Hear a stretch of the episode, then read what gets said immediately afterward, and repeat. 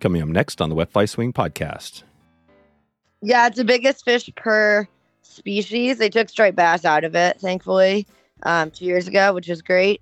But they, it's the biggest fish per species, and then the winner, it's for a boat or a truck. So like the people from shore who get the biggest species have a chance to win a truck, a boat, and then vice versa. So it's like it's a huge deal on island. The whole island goes crazy.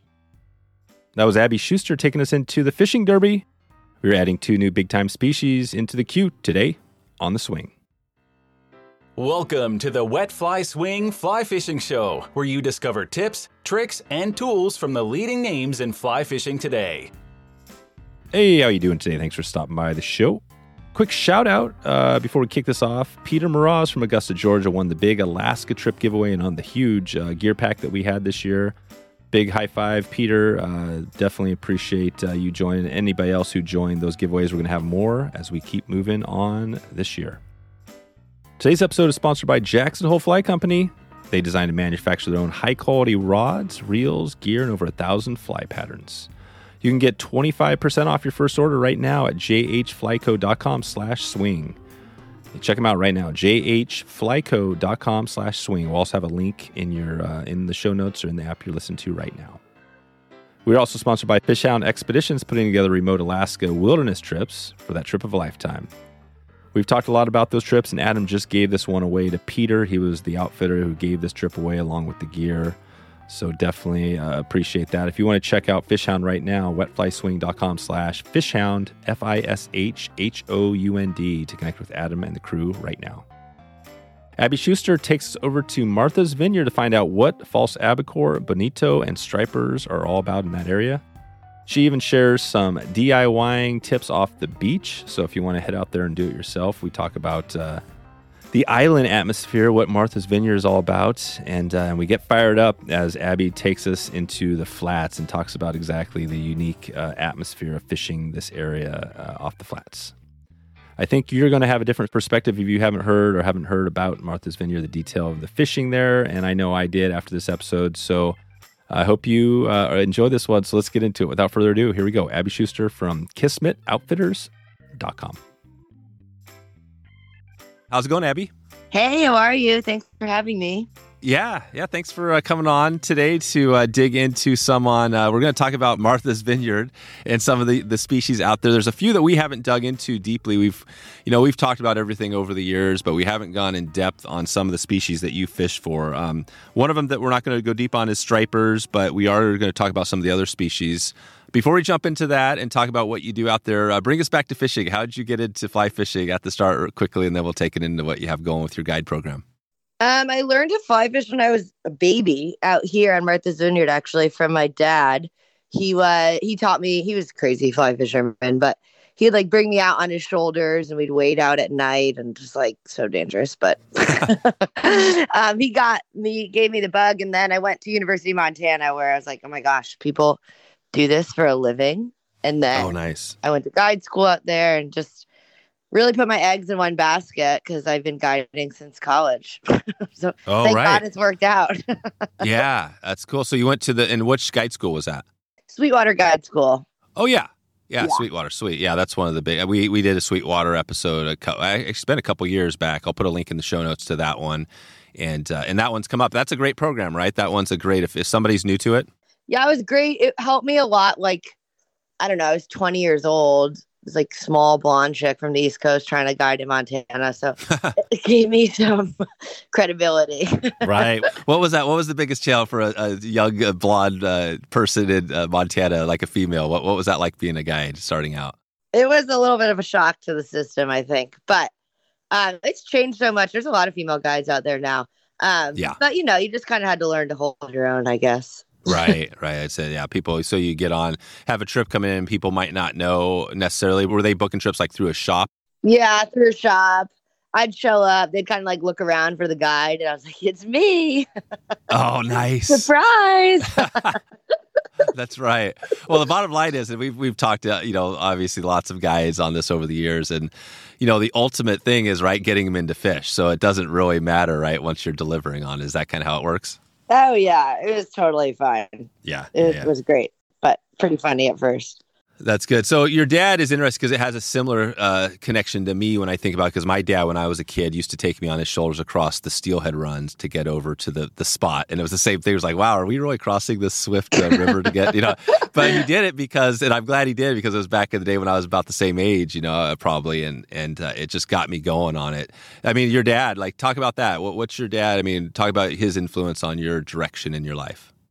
Well, the outdoors have been always um, pretty important to him, and he's like the most hyperactive person I've ever met. So he always is making sure we're getting out and after it. So it was good to grow up with that mentality because now I don't know any different, really.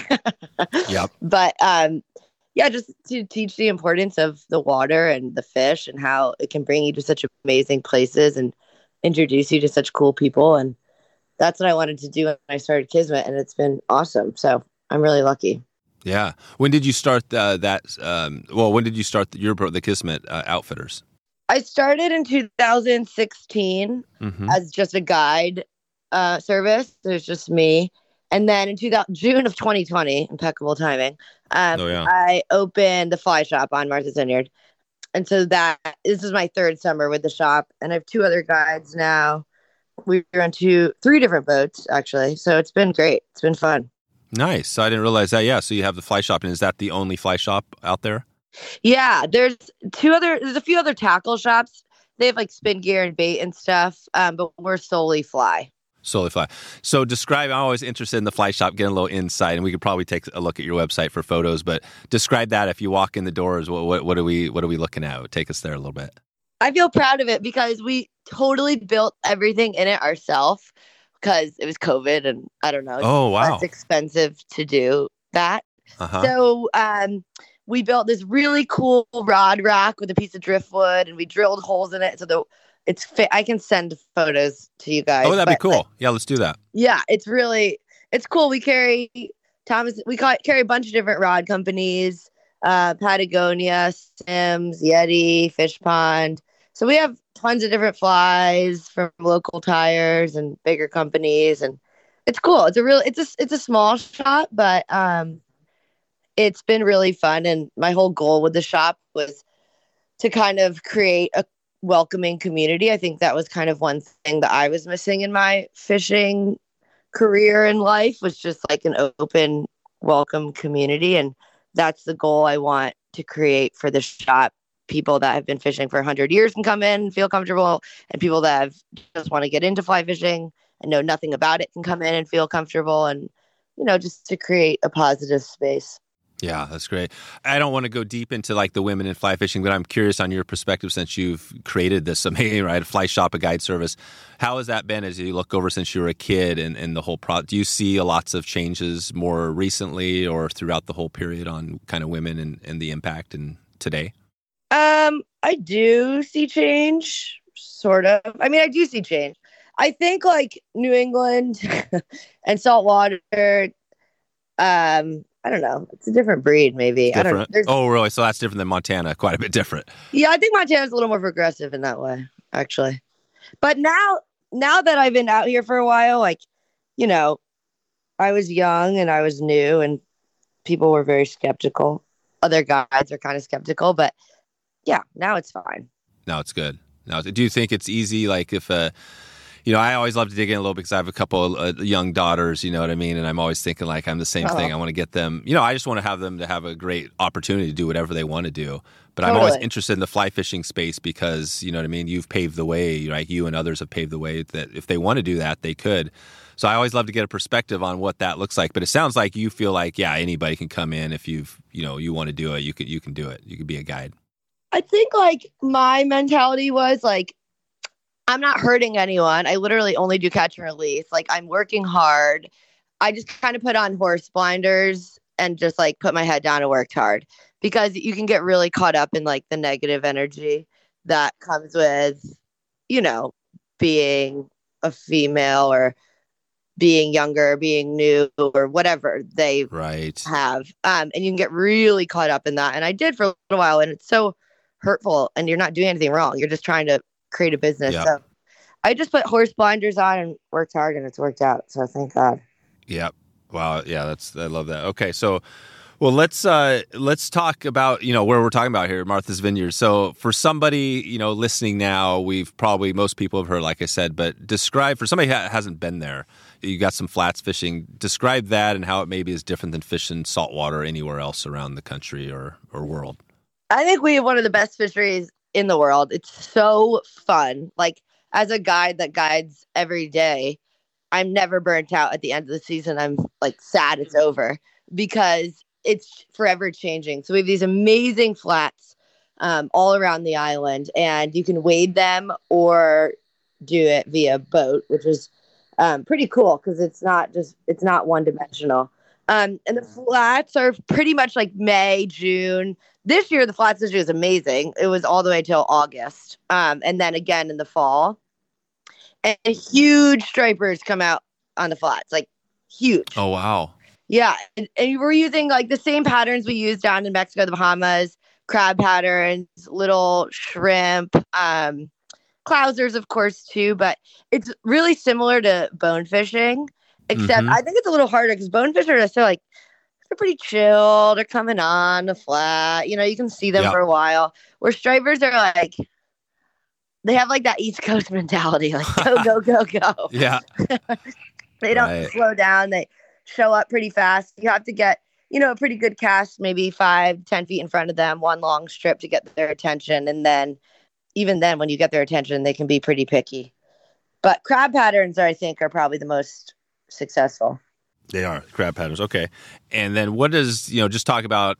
Uh, you so you have the fishery, the different species. Talk about the species. Walk us through. I think there's like the four species you have there. You're focusing on. Yeah. So like end of April, May, um, striper schoolies and stripers will start to move in, and then the bluefish will move in. Um, and that's like we're really focusing on the flats and then also the rips because we get this incredible squ- uh, squid migration here, and so there's squid jumping out of the water, there's stripers jumping out of the water, blues everywhere. There's squid ink all over the water. It looks like it's like Oh, full wow. of seaweed, but it's just squid ink. It's so cool Huh.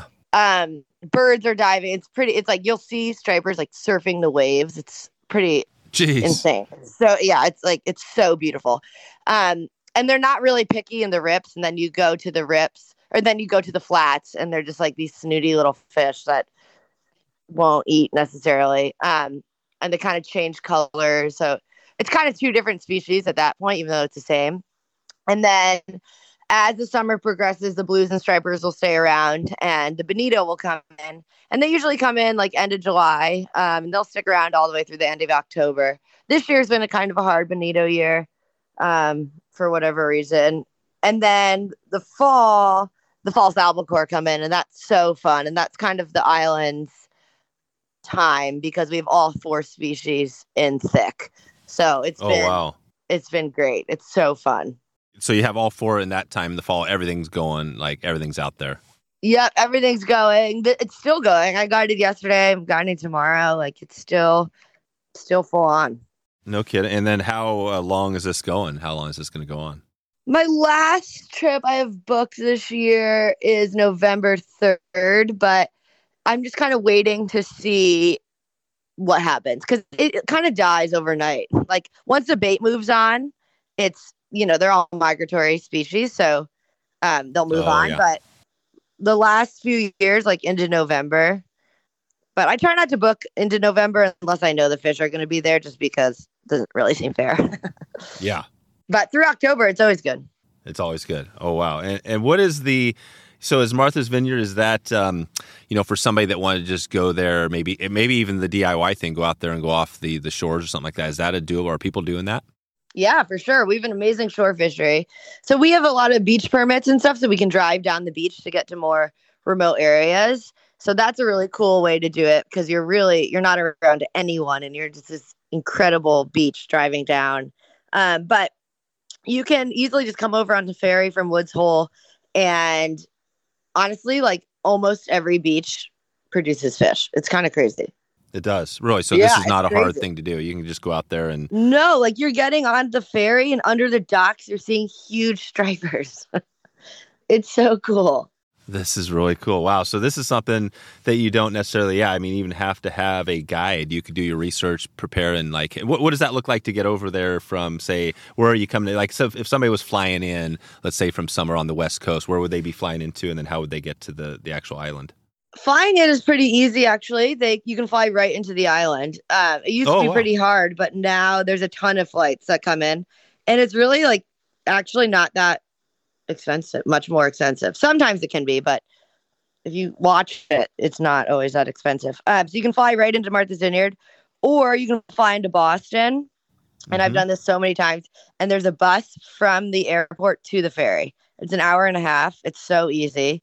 And then the ferry is a 45 minute ferry um, from Woods Hole. Yeah, So, from Woods Hole, right? Yeah. A lot of people will come just for the day and we'll pick them up at the ferry terminal. Um, or we have Airbnb above the shop. A lot of clients will stay there. Or there's like Oh, tons nice. of hotels and stuff around as well. Wow, this sounds yeah. You're making it sound easier than I thought. It, you know, this was going to be. So this is good. So you could. And do you get people from? I mean, like your clientele. Are they coming from all over the country, all over the world, or what's that look like? Yeah, a lot of people from uh, all over the world, really. Um, I used to guide out in Seattle, so some of my clients in Seattle have flown out here. Um, but yeah, they're coming from all over, and it's so nice. The airport now is way better than it used to be, so it's it's not too hard. Okay, and what about? I'm just looking at the map, doing the map thing. But uh, so, like the Nantucket Island, what, what's the story out there? Is there is there are people out there doing anything around that island? Um, it's pretty far, Nantucket. Um, I mean, we've. It's kind of funny, actually. I've spent way more time in Patagonia than I have Nantucket, which is like ridiculous because it's so close. Um, we fish the waters around there sometimes, but it's pretty far out to get there. It's like a two and a half hour ferry versus a forty-five minute ferry. oh, right. So there are ferries going out there. Yeah. Yeah, there's ferries going out there. There's a ferry going from Martha's Vineyard to Nantucket as well. Um, and so one of the places we fish is Wasque, which is like a rip that connects basically Martha's Vineyard to Nantucket.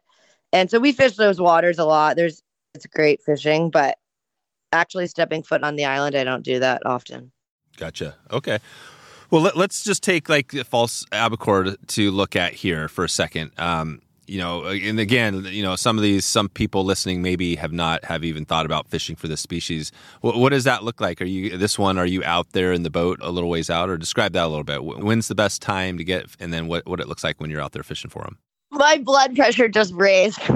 Really? They're such crazy fish. I'm like a psycho with them because no, they come right to shore. like literally, they can swim around your feet. It's insane, but they can swim up to 40 miles an hour. So they're super, super, super fast and they're super finicky and they're just crazy fish. Like they're just, they're cool because they're very visual. So a lot of the time they eat off the surface, they push the bait to the surface and the Oh, bait nice. um because the water tension can't get out they're trapped. So they so you're seeing them a lot of the time but they're not like stripers necessarily where like they'll feed in one area. They um are all over the place. So they'll be there and then they'll go down and be 500 yards away. Um so my thing that i like to do is like kind of follow their pattern or like find their current line the current line that they're working in or that the bait is in Mm-hmm. and kind of go like you know cast into that because typically you'll cast into them they'll run 500 feet away or whatever and then they'll make their way back so if you can find that pattern without like running and gunning to them um that's a beneficial way to fish for them Okay. And are you? Yeah, you're in the boat. Yeah. well and from shore too i mean they'll come right up to the beach like a lot of the beaches um if there's a bit of a channel or a bit of a drop off where they can push that bait against the shore um literally they're right at your feet the benefit of the boat i guess is that you can just get to more places faster you know Okay. of course but um catching a false albacore from shore is like one of the coolest things in the world it's Yeah. so cool it's definitely harder but it's so cool Yeah. What happens when they take it? What's the fir- what, what do they do once they hit it? Oh my gosh. I had bruised ribs because I didn't move my reel fast enough.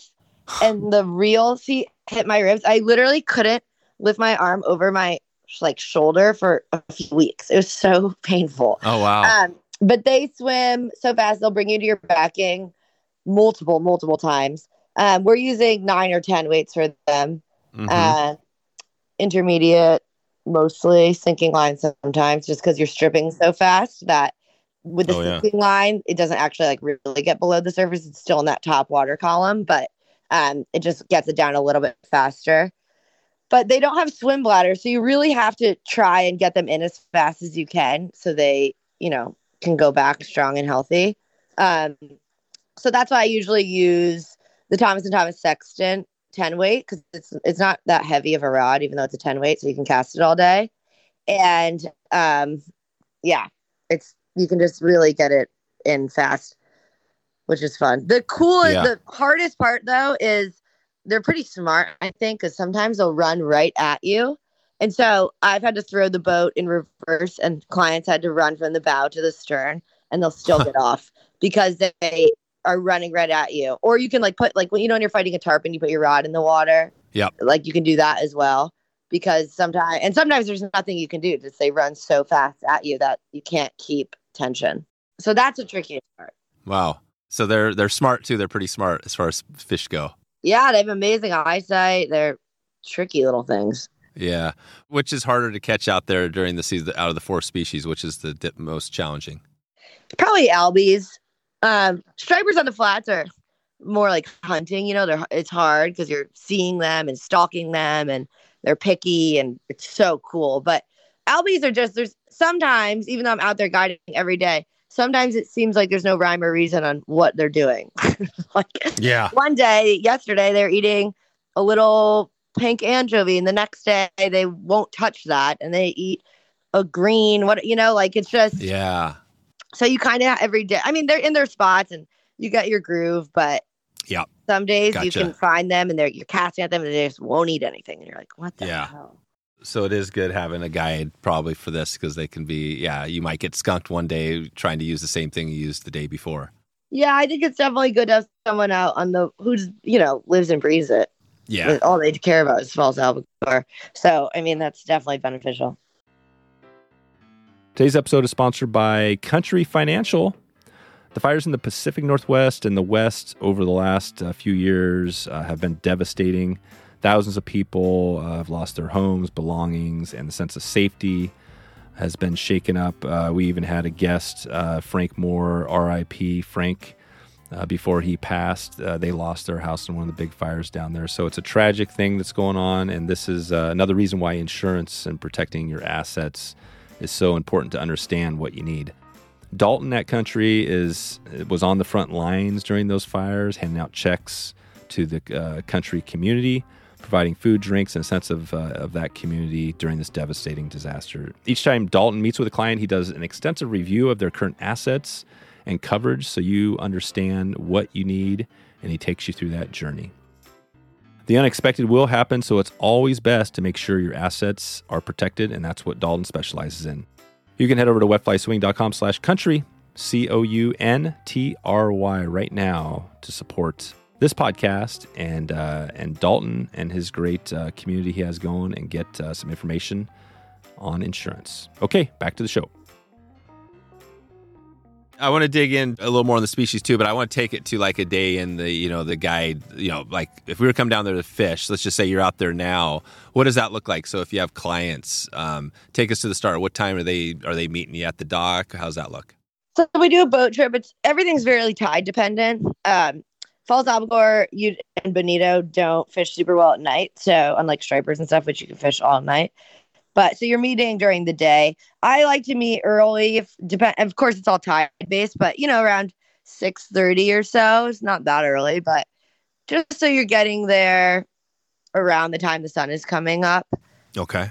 and right when the sun rises usually it turns on and it's kind of crazy like half the time we don't even leave the harbor yet and we're getting shots Oh, really? so like at the dock everything like i show up every rod is rigged and ready like with the second you step foot on the boat you have to be ready to cast because it happens right sometimes in the harbor so you're really not going i mean you can go far but a lot of the time you're not You're not. And what is that? So if you're in the harbor, you got all the rods rigged up, you got your clients, you're like, all right, get ready. Are you what's the cast look like? What are they doing in the harbor? You know, harbor versus other areas. So it's not like I always say, it's not. You know, the flats you kind of have to have an accurate, good cast. Um, for albies, I'm kind of like forget all of that. Just get the fly out as fast as you can. My biggest pet peeve in the world is just like a thousand false cast because I'm like, oh my god, Yep. just please put it out there.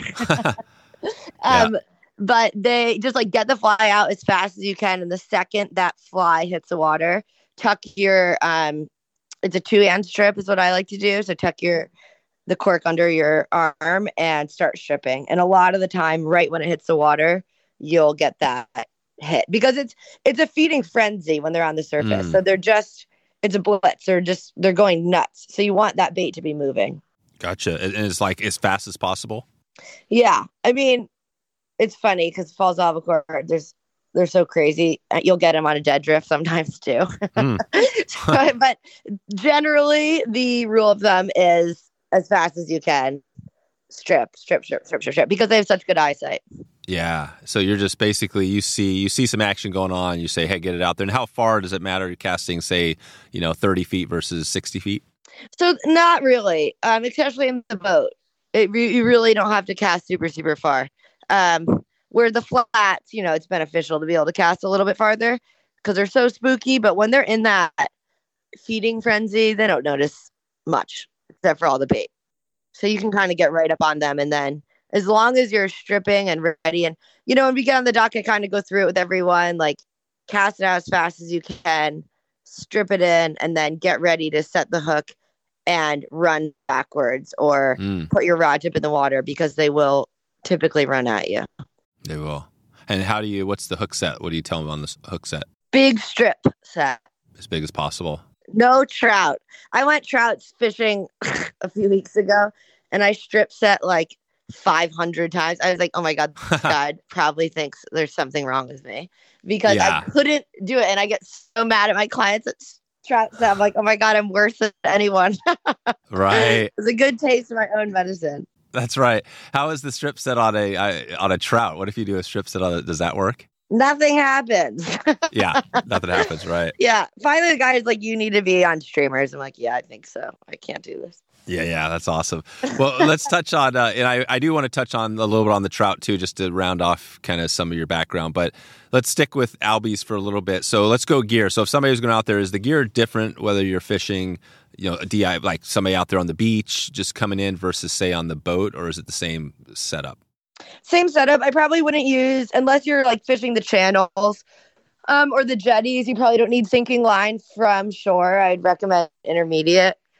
And then 16 or 20 pound fluorocarbon leader. If it's super, super calm, you can go down to 12, which it's hard because they're pretty big fighting fish. But um, sometimes they just won't eat if it's super super calm. So what I like to do is just make a really long 16 pound leader or 20, Okay. And how long? like 10 feet probably around Okay. on really calm days. Not super long, but. Long enough. A little bit longer maybe on some days. And what's your intermediate? uh, Do you have a brand or line do you like to use there? We use a lot of different ones. Um, I like Airflo a lot. The striper lines for Rio are good. We carry Cortland as well. We carry all of them, and Oh yeah, yeah. we use all of them. They're great. SA lines are great. Um, Yep. But as long as it's a cold saltwater line, you're good. A cold saltwater line. Yep, exactly. And then I just think um, from shore, a stripping basket is a necessity because they pull so much. And I use it in the boat even sometimes too, but they pull your line out so fast that you really want to make sure it's not around your feet or on the rocks or in a shell or whatever. I mean, it will find anything to get wrapped around. So a stripping basket is really beneficial. Okay. Perfect. And and then you sit on the rod, so you're just looking at a uh, for the albies. A um, did you say like ten weight? Yeah, nine or ten weight. Um, a lot of the time I'll put people on ten weight. We fish Thomas and Thomas rods on our boat, so the sextant is my favorite. Gotcha. And a good reel. What what about uh, reel? Uh, that's obviously an important one. Yeah, we use cheeky reels. They're great. Um, just make sure that drag is cranked down because especially if you're close to shore or rocks or in the harbor, um, you really want to have that drag down pretty hard. Right, right, because they're going to run. Okay, so so the gear is pretty standard, uh, and then flies. You mentioned a few. It's not flies aren't super critical. Just having a sounds like a diverse selection of different kind of baits to be using out there, imitating. Yeah, albie is definitely usually smaller bait than um, stripers and bluefish. So you're really looking for like bonito bunny is a good fly. Anything like white, pink, or chartreuse. Sometimes when they just won't eat anything, you can just put on a teeny tiny deceiver, like that kind of mimics krill almost. Um, and that's the best fly. But little like gummy minnows can be good. Um, honestly, gotchas we catch a lot of fish on, which is pretty funny. But little, just little bait, little flies. Okay. All right. Sounds pretty standard. And then and so, and then albies versus you talked about stripers. Talk about a little bit the other couple of species you're hitting. How, how are those different from what we talked about here with uh, with the other two? So blues um, are crazy. They're so fun. We get huge bluefish on the island, and they're so mean. They have huge, well, they have really sharp teeth. Like they'll bite through your net and just hmm. like they're crazy. They're crazy. They're super, super strong. Um, they are not as picky as stripers or bonito or albies. Um, I really like like bigger yellow flies for them, like um, like little mackerel patterns, big mm-hmm. deceivers, big clousers, um, with a lot of movement. Same kind of thing that you um, use intermediate line. The one thing that is really helpful, Cortland makes this tie able, like it's a wire leader or tippet, sorry, or tippet, and you can just add that to the last like eight inches of your line, and that really helps because they'll bite through your line all day. Gotcha. So you need some bite wire on that. And what is a like size wise bluefish versus? Well, I guess you can talk about all of them, but talk about blues. Like what's a what's a good size and or an average size blue? I mean, anything double digits for blue is huge. Like if you feel like you're fighting a shark they're so strong. And they're just like pure muscle. And you're talking double digit, like in poundage? Yeah. Yep. So anything like, you know, 10, 12, 14 pounds is a big bluefish. Okay. And they're mean. And they'll hang out in big schools. What, what do you mean? So, yeah, what do you mean by when you say mean? How does that mean like different from the other species out there? Well, they're just so, so aggressive.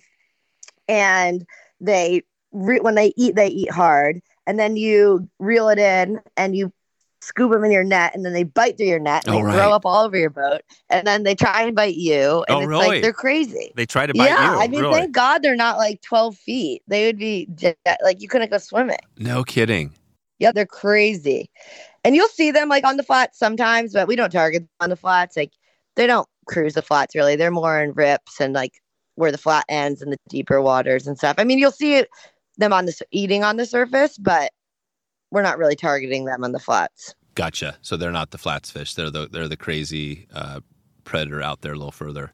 Yeah, and they're close to. I mean, they're still super close to shore. They just they don't typically eat in like two feet of water. Right. Typically. Gosh. This is good. Yeah, I was. You just reminded me about the eating. I I was listening to another podcast episode. I can't remember who it was, but they were talking about they were fishing for big like sharks on the fly, and like a shark landed in the boat somehow and it like oh literally oh in the boat literally chased the guide up on his platform right? Um oh my god yeah you know what i mean? Like it's like intense because these fish are i mean they're they're predators and you're saying these bluefish are kind of not, not quite like that but they're safe. They'll literally if you gave them a chance they'd probably try to bite you out of the water.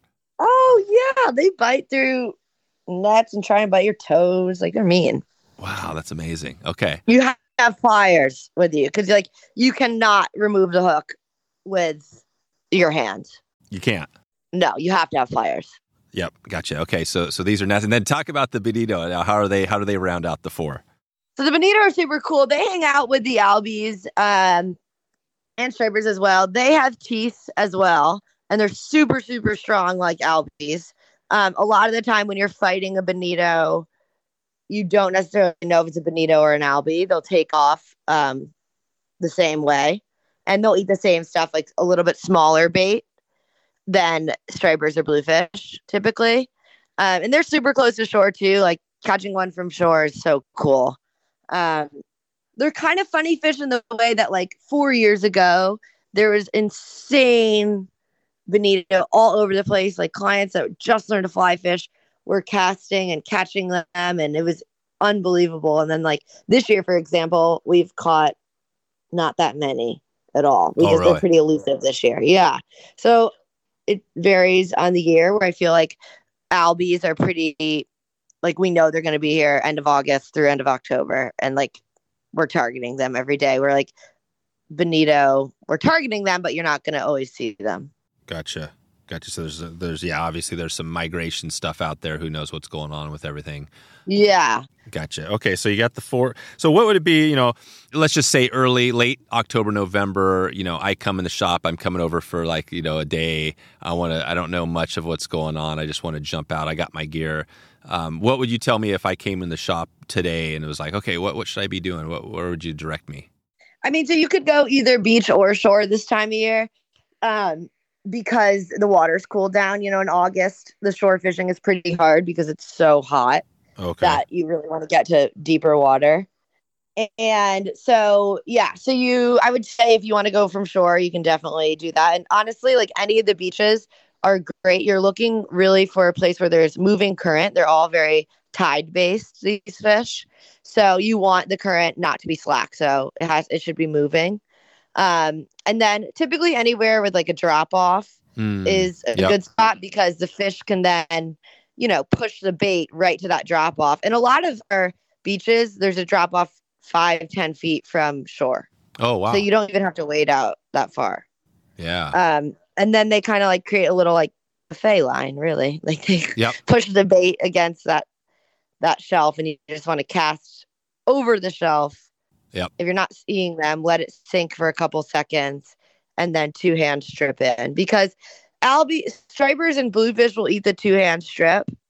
Um, where typically stripe bonito and albies will not eat a one hand strip, if that makes sense. Hmm. Because if you do a one hand strip, the fly stops. Al- stripers really like that. If you do a two hand strip, the fly never stops. So because bonito and albies have such great eyesight, the not stopping is really beneficial.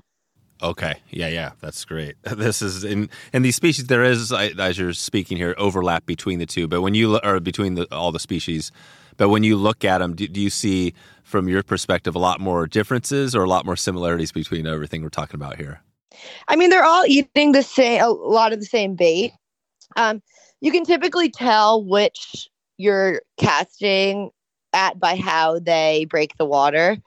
Um, like bonito and False Albacore are way more organized, I say. Like they look like dolphin kind of when they're eating on the surface. They're porpoising like that. Where stripers and bluefish are just like messy predators and they're just bubbling and going crazy and it doesn't necessarily seem like there's a rhyme or reason to where they're coming up where like albies Gotcha. you can see them Yeah.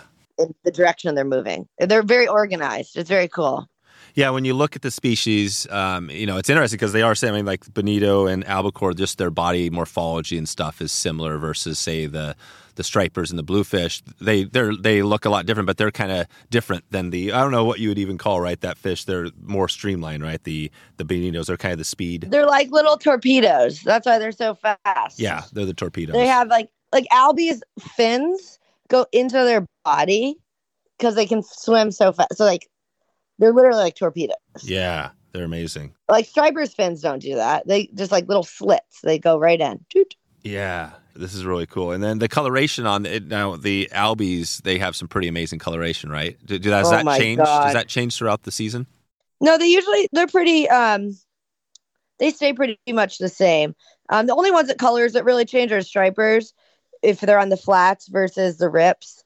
They'll turn like golden on the flats and they're darker blue green on the rips. But the albies and bonito, they'll stay um they'll stay the same color. They're so beautiful. Oh my gosh. Yeah, yeah, they got crazy like uh I don't know, like line on their back, the squiggly lines and the colors. It's just uh They're like camo. Yeah, they're camo. very in style. that's what it is. Yeah, that's the camo, right? Because they're trying to stay well, they're predators, but they're also trying to keep from getting eaten too. Is that true?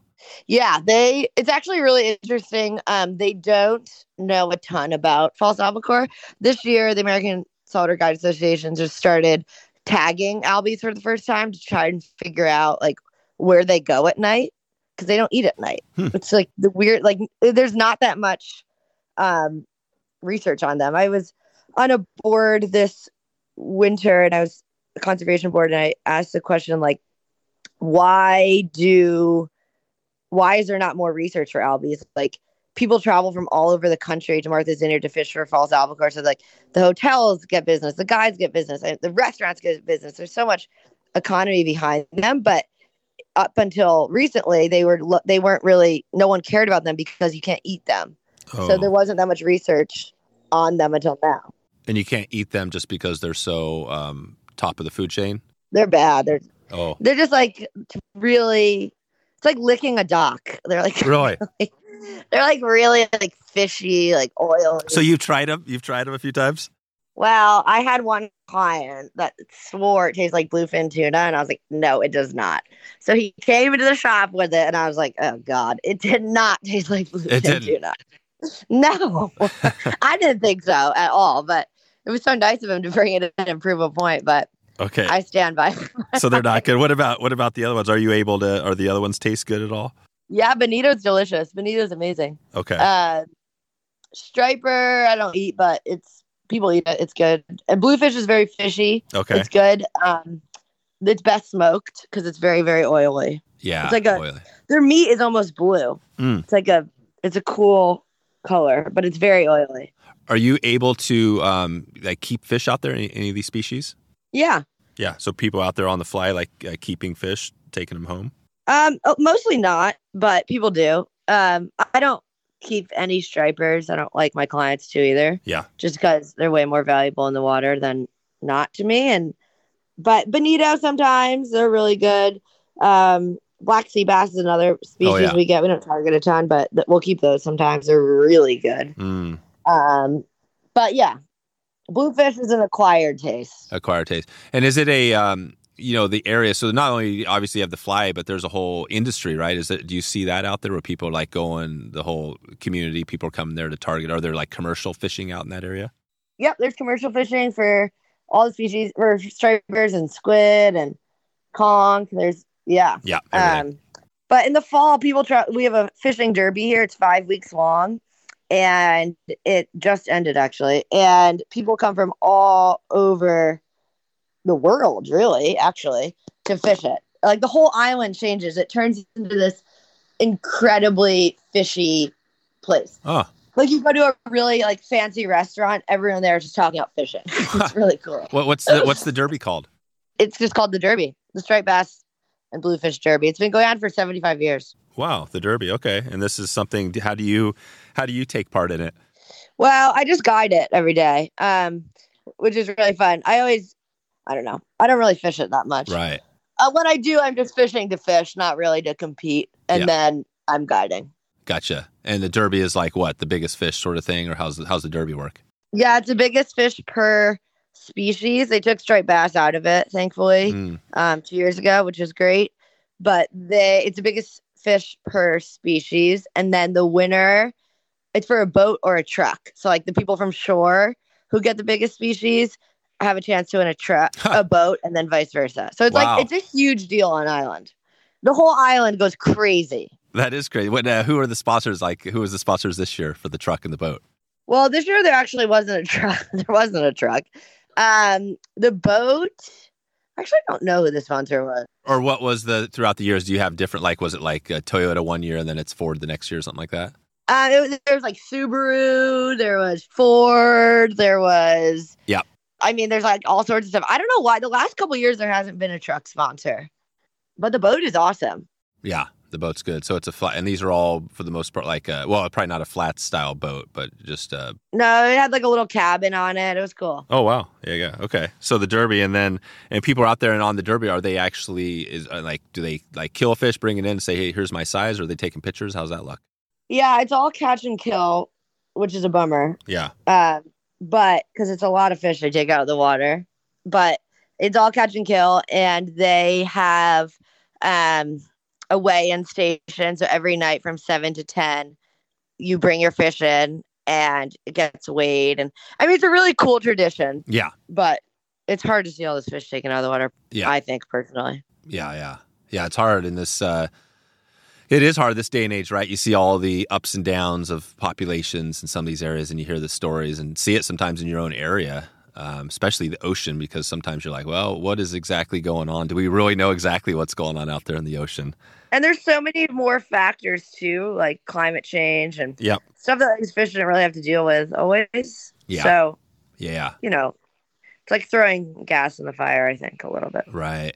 Who's the? You mentioned a couple of groups, but who would be one group if folks wanted to like um, connect or learn more about some of the conservation issues out there in the in that area? Who would they? Um, American Saltwater Guide Association is amazing.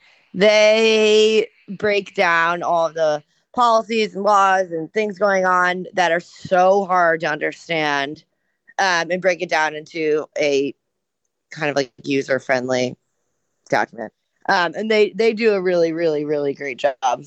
And they're doing the false albacore tagging um, as well. So they've done a, they've, they're great.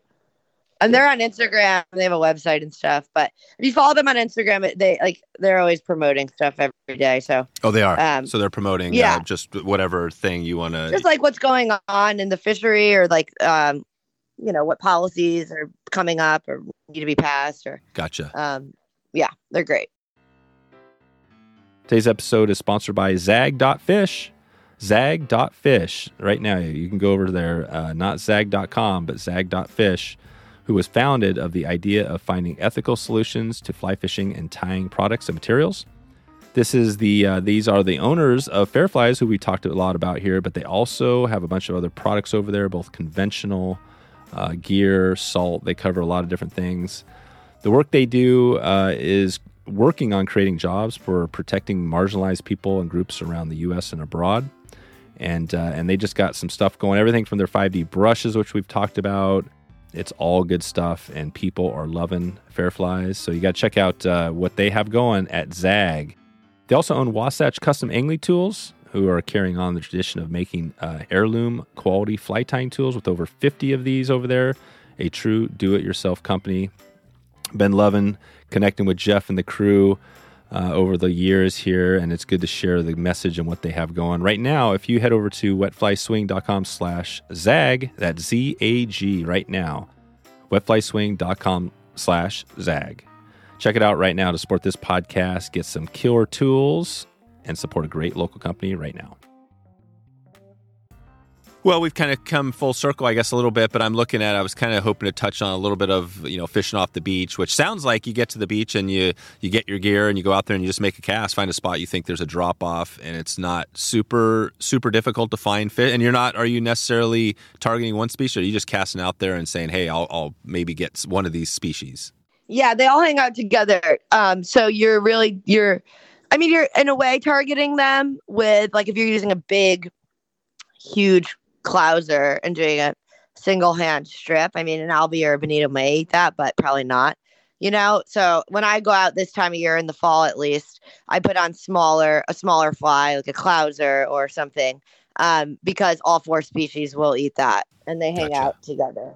And same in the spring, like when it's just stripers and blues, you're targeting both of them. They hang out all together. So when you, and when you're on the boat, same thing. You're you're. I mean, you've got things dialed a little bit, but there might be multiple species in that same feeding line, just going for it. Yeah, once you like once you see them break the water, you know. But um, in the rips, it's you'll you can get all four. But the flats are stripers. Okay. Nice. Well, uh, I mean, when you look at the overall, just the experience of somebody who's getting ready for this, what would you be telling somebody if they were, say, again, coming in from you know somewhere on the other side of the country, and they're like, okay, I want to get, I want to do this thing. What, what do you tell them to prepare for the trip? I mean, if they want to do flats fishing, I would tell them to not that you can't get fish if you don't have a great or long cast on the flats, because especially via boat, but um, because you can get kind of close. But you know, to prep your cast and your double haul because we it is the ocean, so we it is windy. Um, so the double haul helps for sure. Mm-hmm. Not saying you have to have it, and we love teaching it as well. A lot of clients, I actually will give like a casting lesson the day or two before if they're coming for a few days, Oh, nice. and so we can just like get the kinks out. and they can practice the double haul or learn the double haul or even learn to cast. Some people, and um, then you can spend the whole time, you know, on the guided trip just fishing. But we love to teach, so it doesn't. That's not a necessity, but So somebody coming in there that literally doesn't know how to cast barely or doesn't at all versus somebody who's like an ex- expert saltwater fisherman is there what would be the difference in their experience with you uh, on you know this week would it be would they both have a chance plenty of fish or how's that look Yeah, for sure. Um, I think if I would urge them, maybe if they've never fished and they wanted to do a boat trip, I would probably urge them to do a casting lesson first. Um, and or if they just wanted to like learn the fishery and the cast and stuff, we would probably do a shore trip because the shore fishing is really good um this time of year. But it just like takes the element of the boat out. So you know, instead of focusing on standing and in the wind and blah blah, you know, you're on the beach and you're you're learning that way. yeah you're out there doing it what is the you know if we had to nail you down and say you know out of the four you can only pick one for the rest of your time which one are you going are you going to take Oh my gosh, that is a hard one. well, maybe I guess stripers because I love the flats okay and like and the rips. So you can do, you know, it's more you can do two different types of fishing for them. But like catch, there's nothing cooler and more exhilarating than and like adrenaline than catching an albie. yeah I mean, they're crazy. right They're so fun. And it's so fun seeing clients' reactions after they land in Albie. They're like, holy shit, that was like, I mean, it's great. It's so fun. Like, they're so, you can talk about how crazy it is. And then when you actually do it, there, no one is ever like, oh, yeah, that was like kind of cool. yeah That's never been said. I don't right think. right they're like, that was the best ever. That's it. So it's between Albies and Stripers. Those are those are the two Yes. you'd be, and then Definitely. and then you're you're kind of right because Albies. That's the thing. You're not getting him in on the flats, Roy. No, not. I mean, you'll see him sometimes on the flats, but they look like they're like rabid fish because they're so fast. Yeah. So like, oh right. like blue bullets, like brrrr, all over. You're like, Yeah. oh my god. that is that's sweet. And then and what about the size? So again, I can't remember if you mentioned this, but size of the like what just overall, what would be a monster um, false albacore, and then what's the size, the average you're getting there? I mean, average is like probably like seven pounds. Yeah. Like 24 inches or so, 23 inches, Yeah. something like that. A big, any like double digit. Um, That's big. Yeah, it's like kind of like the same as bonefish in the way. Like a 12 pound bonefish is a big one. Right. Yeah. So you're not getting a you're not seeing like a 50 pound ab, uh, false albacore. No. Yeah. no, no, no, not here. Not there, but in other places you might be. down south, like they get bigger always, not 50 pounds, but No. bigger than 12 or 14. But I mean, Gotcha. honestly, like even a small albie will bring you to your backing Yeah. quickly. So like it almost doesn't matter. I mean, it does, but they're just like such crazy fish regardless. Yeah, that sounds fun. I, I guess if I'm looking at it, what would I pick? So back to me, you know, I don't know. Again, I think, yeah, it'd be tough because you know, striper. Well, even the bluefish. I mean, that'd be kind of cool to have a fish that's like wants to bite your hand. Oh yeah, they're crazy. Yeah, and then bonito is the one. Is are bonito a little bit smaller than uh, false albacore? Uh no, they're they're about the same exact size actually. About the same. Okay. Yeah. They're pretty similar. Yeah. If people are coming there and staying, are a lot of people coming to uh, Martha's Vineyard and staying on the island, or do a lot of people just come in for the day, do the ferry thing when they're fishing?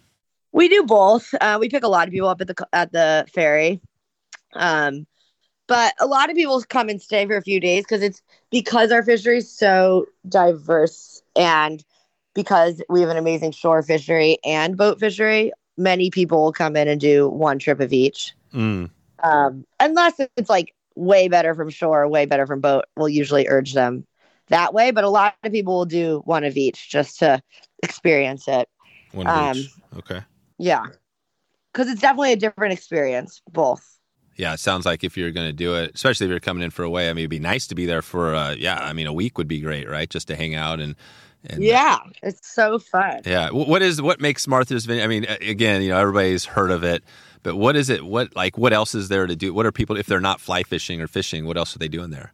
I mean, there's beautiful towns. There's seven towns on island. So there's, you know, there's kind of a lot in that regard where a lot of other islands have, like Nantucket is one town. Mm, Um, so we have seven towns. There's really beautiful hiking here. Oh, okay. Um, really lovely hiking and mountain biking and stuff.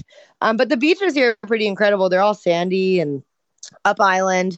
There's actually these big clay cliffs that are super beautiful, and so there's a lot of there's a lot of out- outdoor activities here. yeah. But there's also amazing restaurants and like fun bars and cool little shops and right. there's no chains on island except for one Dairy Queen, which is hilarious, and Stop and Shop. oh, there's a Dairy Queen. There's one Dairy Queen. It's like, oh my god, it's it's right now. It's near the shop. It's so Oh, funny. It's like right. all the kids in school like take an afternoon from school and walk there. It's like Oh, a thing. It's like the God. one chain. right. The one so chain. I don't. Even, I don't even think that's real ice cream that they serve there. I don't think it's. some- No, I'm like, there's so many good like local ice cream Yep. spots, but I think it's just the fact that it's a chain. But in that way, it's cool because there's a lot of small local businesses on island. So you know the shops are really cool. Oh right, so, yeah. So and and the fly fishing, when you look at it, is that a just a tiny, just like you know, just a tiny little fraction of people on out there you're seeing with, is or is it like just you and a few other people, or is there actually a decent? Oh, it's growing like Oh, crazy. There's huge fly fishing culture out here, which is so cool. And spin, and we like if clients want to come and do spin on the boat, like no problem at all. We have spin gear and stuff too. Um, but just our shop is only fly. But no, there's a big community here of fishermen. It's really, it's like definitely part of the island's culture is fishing. It is. 100. percent Oh, it is. Yeah, it is. 100%. So whether it's Oh, fly yeah. fishing or whatever, it's it's Fly definitely- fishing or spin fishing, 100 tuna fishing. Gotcha. yeah. And you probably yeah, and if you look at the history, I'm sure it's always been right. Fishing has always been. Always. I started with whaling and, um, but you know that's Yeah. yeah, clamming and Everything. all that. I always assume with Martha's Vineyard, not knowing any of the background, I didn't do obviously much research for it. But you know, it's like, um, yeah, I, don't know what I thought. You know, I guess there is. Are there some like? Uh, I mean, there are higher end things. Like, uh, is it like the present? Is there something out there like there's some right the um, higher level stuff? Do you know anything about that? I'm just curious because that was always my perspective that it was kind of a upper level where you needed a lot of money to go out to some of these places. But it doesn't sound like that's the case here. No, the vineyard is a really interesting place where like there definitely is the like wealthiest of wealthy and that Yeah, that's right. So you have that. You have the wealthiest. totally but then there's like it's also the, one of the poorest counties in massachusetts and there's like a com- there's you know locals like me that are fishing Yeah. or you know clamming for a living or whatever like there's it's a very diverse in that way it's kind of it's actually pretty crazy Right. the difference That's what I was thinking. I mean, that, that was my perspective. Is that it's like, oh yeah. I've never heard anything. Uh, well, I've heard, obviously heard stuff about the fishing, but it's always been like, yeah, this is. I'd imagine people going there have lots of money. It's like you know, but it sounds like it's actually a lot cooler than that. It's actually there's some really uh, cool, like a local economy or a local vibe there. Oh, and the thing too is like it's a pretty big island, so it's a I mean it's a year-round space, so it's not there's de- I mean it's a tourist destination, of course. It's a whole different island in the winter, but um, because there's seven towns, there's huge farms. Like it's a totally self-sustaining kind of economy, which is cool. Um, big farm, like locals, big farms, but Yeah. you know, like there's agriculture out here. There's it's cool. Yeah. No, thanks for taking us down. That was just uh, an interesting little fun fact. And so after you finish up the season, so when are you are you actually heading out of there uh, and heading out to another uh, part of the country? So I live on island year round, um, but I do a bunch of hosted travel trips in the winter. Mm-hmm. So I bring groups down to the Bahamas and Mexico and Belize and Argentina. Um, this year we're going down to the Bahamas for two different trips, Belize and Mexico, Hmm. which will be good. Yep. Gotcha. Can't wait. Yeah. What's the Mexico trip? Um, Mexico's Punta Allen. Mm-hmm. and then the I'm really excited about the Bahama trip, which is on the Berry Islands, and it's just like a such a cool fishery. It's I mean I'm excited about all of them, but the Bahama trip is like super fun. Yeah. How is the Bahamas different from Martha's Vineyard? You know that experience. You know, it's kind of funny actually. like any island is an island. Like at the end of the day, you hang out with guides. They're all talking about the same thing that we're all talking about. At the end of the Right. day, like the drama of the island is the same down there. It's like so funny. Island cultures are like regardless, like no matter where you are in the world, I feel like obviously there's differences, but it's like there's such an island culture anywhere you go. It's so funny. Um, but the fishing down there is really cool. So we do full day trips down there. I don't guide, I just host the trips. Like bring Okay. clients down and then use local guides. Um, and we stay at a lodge and I organize everything. And um, they go out, we go out for, you know, full day trip and have lunch out on the boat. And then you come back around four and there's cool happy hour and it's right on the beach. And then there's dinner and, you know, everyone just swapping stories. And Yep. the cool thing that I'm really excited about the Bahama trip is um, it's a pretty diverse group of some anglers have been fishing forever and some just started this year. Some just started this fall, actually. And both men and women. And so it's, it's really cool that there's a, it's a cool group of people going. Because everybody, or the Bahamas is one of those spots, one of those bucket lists, right? If that's everybody wants to get it. Yeah. Yeah, and it's pretty doable. It's pretty as far as getting out there. That's uh, probably as easy as any of these kind of uh, island type trips. super easy. You can fly out of Fort Lauderdale to the Berry Islands directly, or you can go from uh, to Nassau and then get on a teeny little plane and hop over. Yeah, yeah, Um, but it's super easy. yeah, super easy. Nice. Well, we'll have to uh, leave. I, I wanted to touch, you know, just on a little bit of that Montana. It sounds like you don't do as much of that. I mean, that was more your early, and now you're really focused on. Sounds like salt for the most part. Do you still get out to like do any freshwater stuff these days? Yeah, I love freshwater fishing. Um, I host trips out to Montana too, and I know Montana's like will always be a part of me. I love it. Um, Western Mass has amazing saltwater or sorry freshwater fishing. I sometimes work with Harrison anglers. They're buddies of mine. They're amazing guides uh, on in Western Mass, um, and it's just like it's such a cool fishery.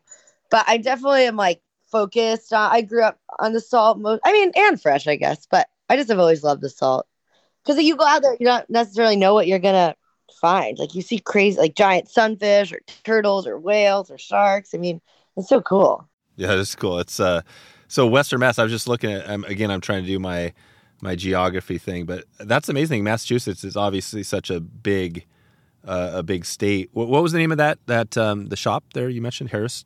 Um, they don't have a shop. They're just a guide service. Harrison Anglers. They're awesome. They're like very good friends of mine, and they're incredible guides. Oh, cool. They guided out the same place I guided in Montana, actually. Oh, okay. Yeah, yeah. I'll I'll, uh, I'll put a link to that them in the show notes and anything else we covered here today. And uh, nice. Well, before we get out of here, anything else we missed? I mean, if somebody's getting ready for one of these things, you know, anything else you would kind of tell them or any tips on preparing for a, a trip out to Martha's Vineyard? Um, just practice that cast in the wind because it, it can be. I mean, today, for example, there's zero knots of wind, but it can be windy.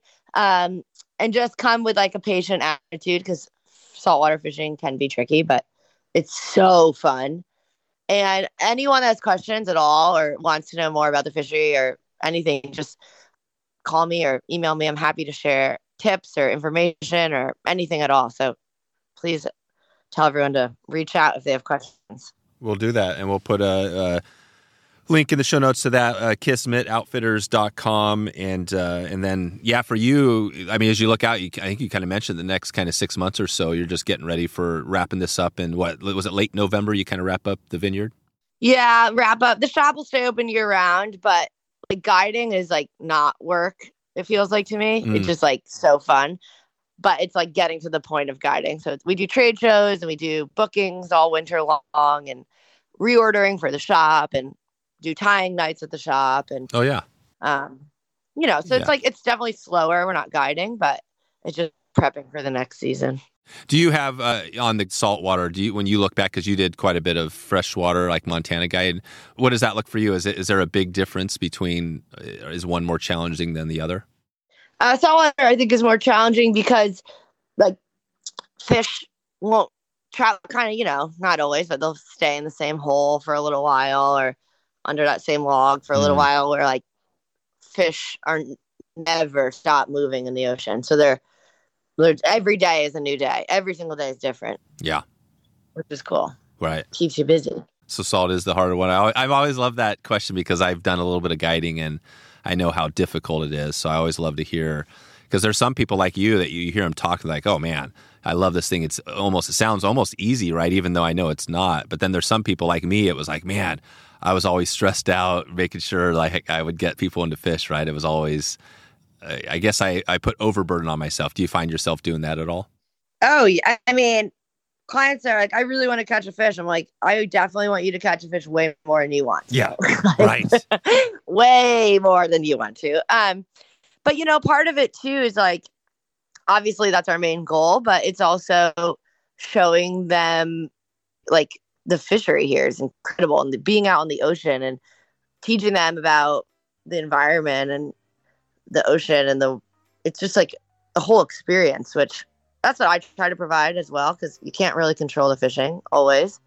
Um, but I feel like a day on the water, if your cast can improve or you learn something new or you get to see a new part of the world, like when I get guided, if I don't catch a fish but get that out of it, I feel like it was a good day. Yeah, exactly. Yeah, it's not about yeah, not about the catching, although it is nice to get get into the fish you're going for. Oh yeah. I mean that's the main goal and sometimes I get a little too into it, but you know, right that's on. part of it. All right, Abbie. Well, I'll, send, like I said, send everybody out to uh, kismetoutfitters.com if they have questions and they can connect with you. And hopefully, yeah, down the line, maybe we could put together a crew to come out and uh, and check out the vineyard. That'd be awesome. But uh, yeah, that would be so fun. Yeah, that'd be the best. That'd be great. I would love to. I mean, there's so much, like you said. I mean, you got that whole East Coast. There's up and down. There's tons of fresh water, and and now you add the salt here, which makes it pretty cool. So yeah, thanks again for all the time today. Thank you so much. I really appreciate it. This was awesome. So there it is. Wetflyswing.com slash 381. 381. If you go over there right now, you get a bunch of bonuses. Uh, we've got uh, a transcript, the full transcript. So if you have any questions that came up in this episode and you want to find out exactly where that is, easy way, just go down there at the bottom of that post, of the blog post, and you could search and find exactly what you're talking about. Before we get out of here, another shout out to Peter Mraz from Augusta, Georgia, who won the big trip. We also, on the live event that we gave away, uh, we actually announced four bonus winners on that trip. So we gave away four other products, um, and it was just a fun time. About 30 minutes there, we busted through that um, and just connected with some people. Had a bunch of uh, some questions, so we're going to keep that going as we go. I'd love to hear from you. Uh, if you get a chance, you can uh, connect with me online uh, anywhere, Wetfly Swing, or send me an email, dave at Wet Fly Swing, anytime. We're going to have lots of these events coming up here, and I would love to get with you on the water and, uh, and get out there and do some fishing. Um, and if I can't do that, definitely, like I say, Wet Fly Swing, connect with me online. Definitely hope you are having a good afternoon, a great evening, or if it's morning, hope you're having a great morning and uh, maybe a great cup of coffee. And I hope to connect with you soon. Thanks for listening to the Wet Fly Swing Fly Fishing Show. For notes and links from this episode, visit wetflyswing.com.